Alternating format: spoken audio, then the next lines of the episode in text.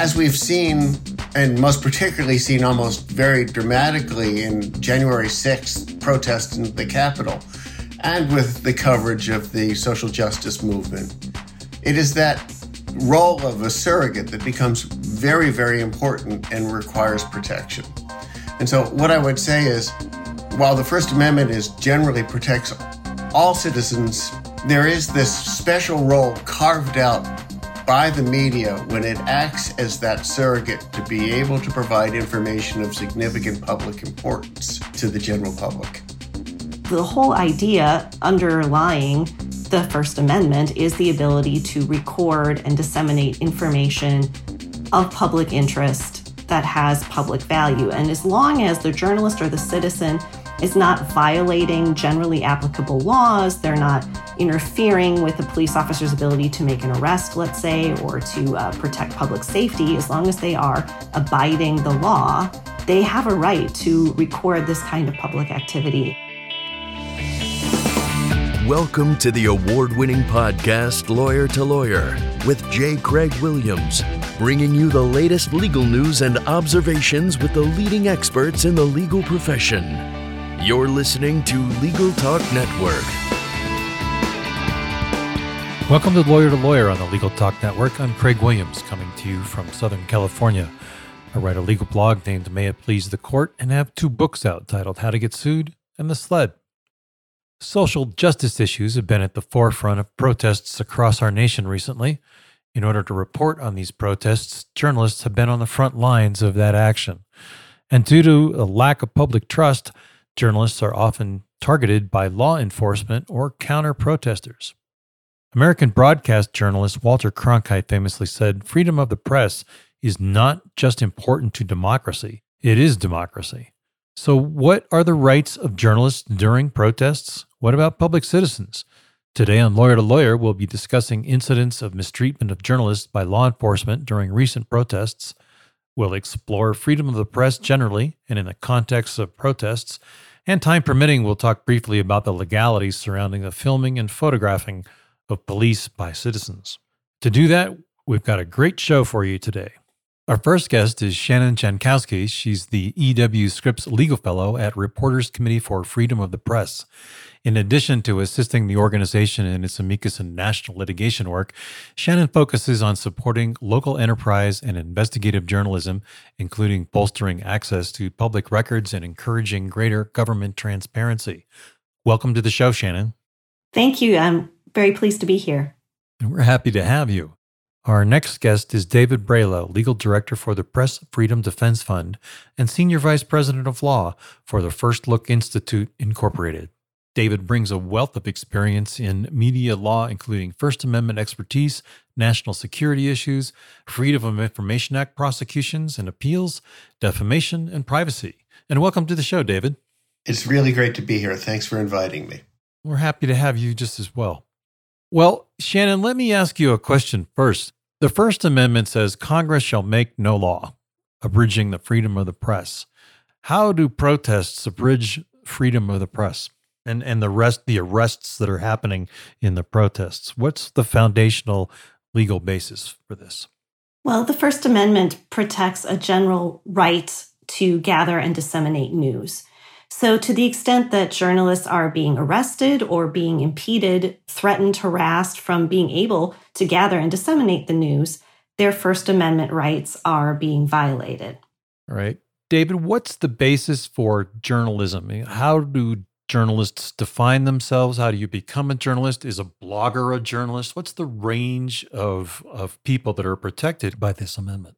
Well, let's start with some basics that the First Amendment protects everybody, not simply journalists. And that to the extent that journalists have have specific or special rights, they're often rights that are granted by statute rather than by the First Amendment. We we have to think about the First Amendment as as being protective. But as just to add to what Shannon was talking about, the First Amendment actually guarantees a right to collect and create content and news for the purpose of informing the people of the country. And, and particularly in a protest situation, there is this concept that both news organizations and p- news organizations in particular have a right of access to that particular public event because it acts as a surrogate. And as we've seen, and most particularly seen almost very dramatically in January 6th protests in the Capitol, and with the coverage of the social justice movement, it is that role of a surrogate that becomes very, very important and requires protection. And so, what I would say is, while the First Amendment is generally protects all citizens, there is this special role carved out by the media when it acts as that surrogate to be able to provide information of significant public importance to the general public. Shannon, let's talk about how we got here. I, I really do want to get to what's happening on the front lines, but what's causing this problem? How did we get from Walter Cronkite, who everybody trusted, to Donald Trump saying that journalists are the enemy of the state?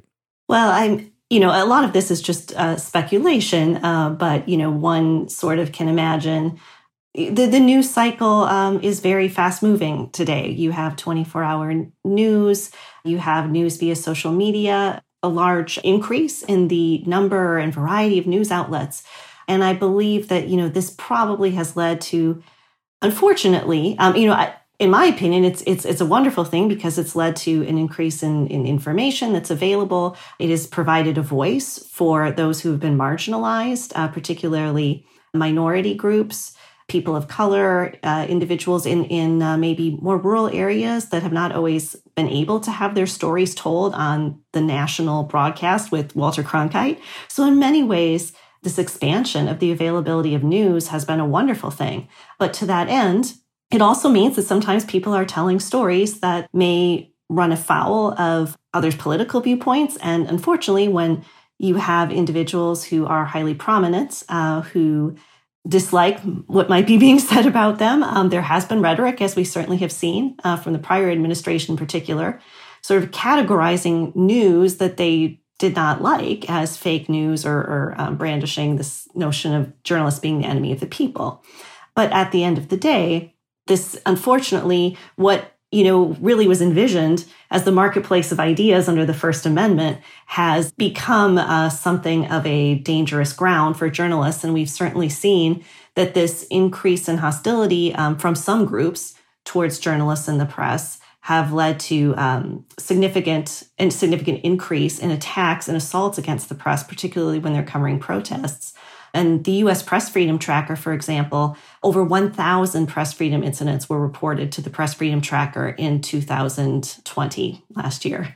So, um, definitely, this is an alarming trend. And um, certainly, the press and the public, um, the, the public needs the press more than ever. And the press also needs the public and lawyers um, and everyone to really step up and recognize the important and vital service that they're providing. David, who's a journalist? Is it someone who just simply signs on and says, you know, I here I am with a blog, I'm and uh, I haven't signed on to any ethical codes or I don't have any education in journalism. I'm just going to say I am and therefore I am. Or is it somebody who works for CNN who gets arrested at the protest? this is a debate that has been around since the desire for news organizations to have specific state shield laws that prevent people from subpoenaing or, or gathering informa- journalism information. Who is entitled to these quote privileges? You know, there are very various state statutes under various shield laws that define journalists as people that represent news organizations.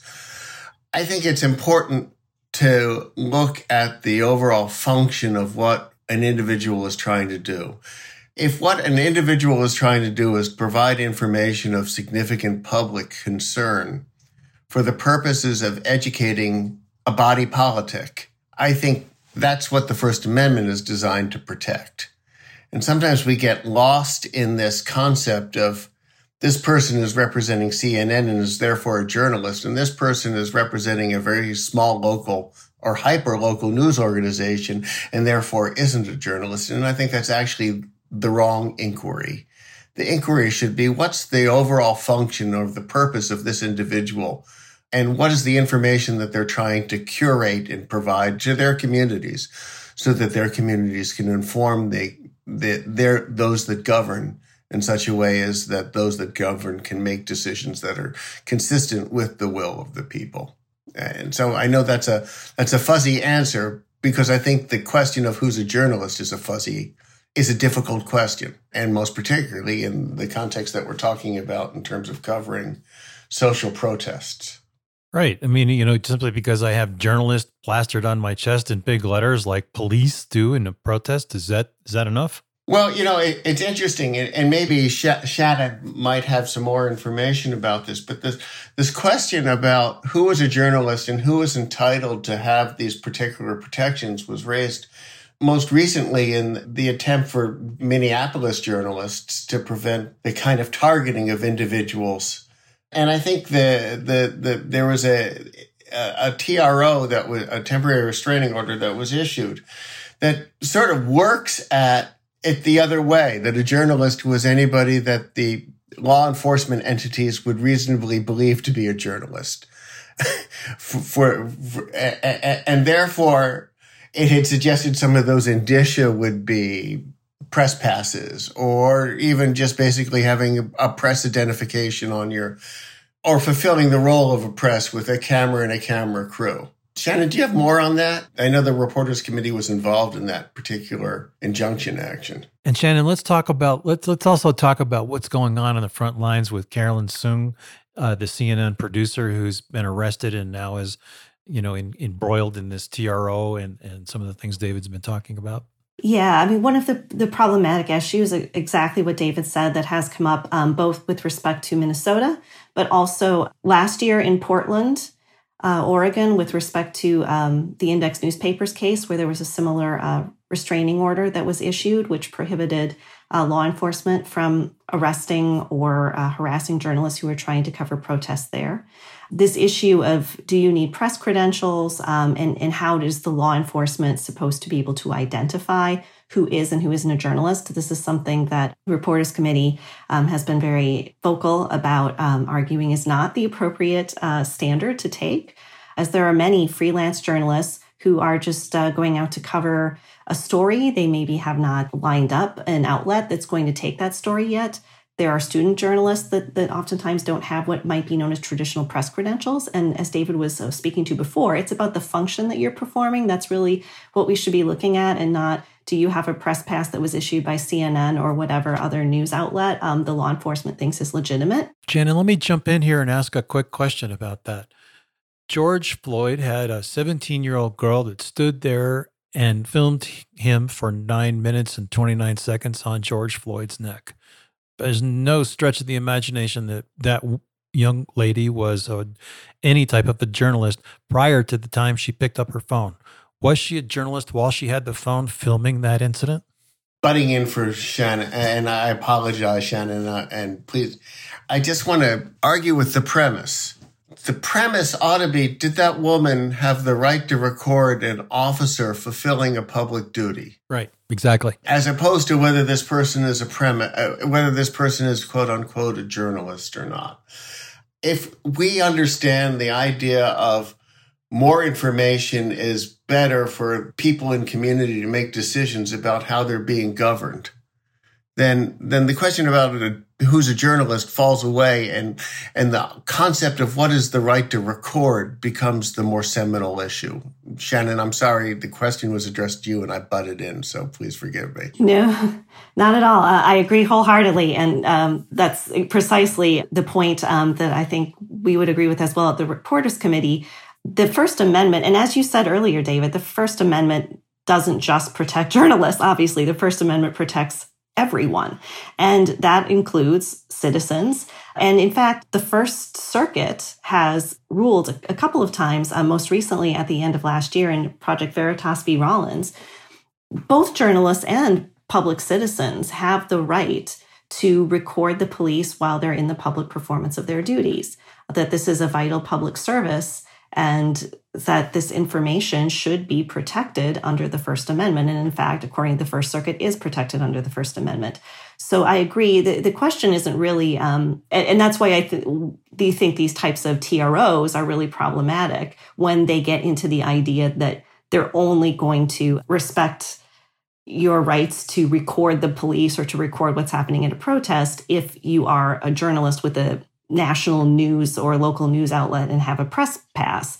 The whole idea underlying the First Amendment is the ability to record and disseminate information of public interest that has public value. And as long as the journalist or the citizen is not violating generally applicable laws, they're not interfering with the police officer's ability to make an arrest, let's say, or to uh, protect public safety, as long as they are abiding the law, they have a right to record this kind of public activity. And it shouldn't turn on what their job title is or what type of credential they have, if they have any at all. David, what kind of remedies are available to people that are arrested, journalists included, for uh, wrongful arrest if you're there filming? The, the, the issue really becomes where I'm going to answer the question, but it, it's going to take some throat clearing to get there because there's several issues that are sort of table setters. One, as Shannon has also indicated, various circuits in the United States, almost all the odd circuits, believe it or not, have recognized this quote right to record. It has been recognized either under a constitutional right of access to information or a more general First Amendment right. Those rights have been either abrogated by reasonable time, place, and manner restrictions, or if it's an access, a constitutional right of access theory, it's been, they've been abrogated by some quote unquote compelling interest that's narrowly tailored. That, that's the confines of the right to record as, as recognized by the odd circuits believe it or not, the even numbered circuits of the United States, some of the district courts below have all suggested that maybe this right to record is is established, but the circuits themselves, the appellate courts haven't quite established them. And the reason why I'm setting the table for that is that there are several remedies. One remedy that we've talked about is an injunctive remedy against the police organization. But the remedy that most people want to see happen is a money damages remedy, most particularly against perhaps the individual or individuals who have per- per- perpetrated the violence against the reporters. To do that, there needs to be a demonstration of a clearly established right. And because these even numbered jurisdictions have not necessarily established that right, this type of money damage remedy may not be available because of this concept of these officers have, and we've seen this phrase repeatedly in other contexts in social violence in, in these social justice types of situations, a qualified immunity. And so, yes, there could be an injunction remedy but the remedy that would really create some disincentives for the type of violence that we're talking about is a is is a money damages remedy that arises on an individual responsibility basis. And so that was a very long-winded way of saying injunction, civil rights lawsuit, and maybe perhaps an, a, a First Amendment ret- based either on the abridgment of your Fourth Amendment rights for search and seizure or based on a um, violation of your First Amendment rights and perhaps even a First Amendment retaliation claim. Shannon, the attorney, the attorney general has announced that he's going to do a thorough review of the Minneapolis Police Department. I'm assuming that some of that's going to include what's going on here. What is going on in your neck of the woods with your committee to make that happen? We have been in very close contact with media lawyers in Minnesota and have been working with them to communicate with public officials there, including Governor Walz and law enforcement, to curtail uh, and and really raise the issue of what's been happening to journalists on the ground in Minnesota, and of course citizens as well. In connection with the protests that happened last year due to the death of George Floyd, and then recently the protests surrounding the death of Daunte Wright, a prominent media lawyer in Minneapolis, Leita Walker, who is a former colleague of mine, wrote an excellent letter, which several um, media entities joined onto, including the Reporters Committee, sort of outlining um, the injuries that have occurred to journalists while they have been covering protests, encouraging and, in fact, advocating very strongly that the government of Minneapolis, uh, Minnesota, I should say, and that the Minnesota law enforcement take this very seriously And certainly, news coverage of this has led to, I, I feel it's probably safe to say that the news coverage of this has led, in part, the Attorney General's office to look into uh, the practices by Minneapolis law enforcement and Minnesota law enforcement in general. But yes, we are definitely advocating and working with as, as many free press and media uh, law partners as we can to try to ensure that not just in Minnesota, but you know, we, we've also sent similar types of letters across the, the country, particularly last year when journalist rights were um, being impeded across the country with respect to the social justice protests last summer. Um, this is something that we take an active role in trying to bring these issues to the attention of the appropriate governing bodies and ensure that policy uh, can change going forward. Well, thank you for that. It looks like uh, I've read through some of these letters, and they they are uh, very well pointed and directed. I think at resolving these problems. David, I know that the I've read also that the Press Freedom Defense Fund has partnered with the National Press Photographers Association to take some action. Can you tell us about that? First, as a result of the social justice protests during the summer, the Press Freedom Defense Fund and the National Press Photographers Association created a project whereby we would provide legal defense, literally the financial resources for reporters and photographers or journalists who had been arrested as a result of these protests to help provide them with the resources to be able to adequately defend themselves. Not all of these individuals were from large news organizations, and in fact, uh, many of them were from small news organizations and news organizations that represented or worked towards minority communities uh, that that are underrepresented. So we have provided legal defense for those particular individuals. We have also assisted in creating a network for strategic litigation, both in D.C. and in New York. There are some there are some uh, 1983 lawsuits that were part of the part of this project. And then we also are involved in a very exciting project that also includes an organization of law schools throughout the country called the Free Expression Legal Network. What this project is doing is is actually charting all the various police policies in the 50 largest jurisdictions of the United States to actually see whether those jurisdictions recognize a right to record, a right to assemble, whether they, those jurisdictions, those police organizations have restrictions on, on equipment, whether in the course are there restrictions on seizing work product of journalists like their photographs or, or videotapes, any other procedural protections like uh, recognizing that journalists should not be kettled in a mass protest or they should be exempt from dispersal orders or uh, curfew orders. Where that that that study group is also taking a look at how do these policies work on a national level and a state and local level the fact that a news organization um, the fact that a police organization might have a policy that recognizes these rights doesn't necessarily mean that that organization still isn't consistently involved in vo- episodes of, of violence directed at reporters. And trying to figure out what's the best way to create a training and outreach program that would allow allow for both community building and understanding of how to actually work with news organizations in these these types of protests. So uh, that that that is a prod a project that that's involving both NPPA, the uh, the Press Freedom Defense Fund, and uh, the Reporters Committee, and I think it's a really exciting thing that we're working through.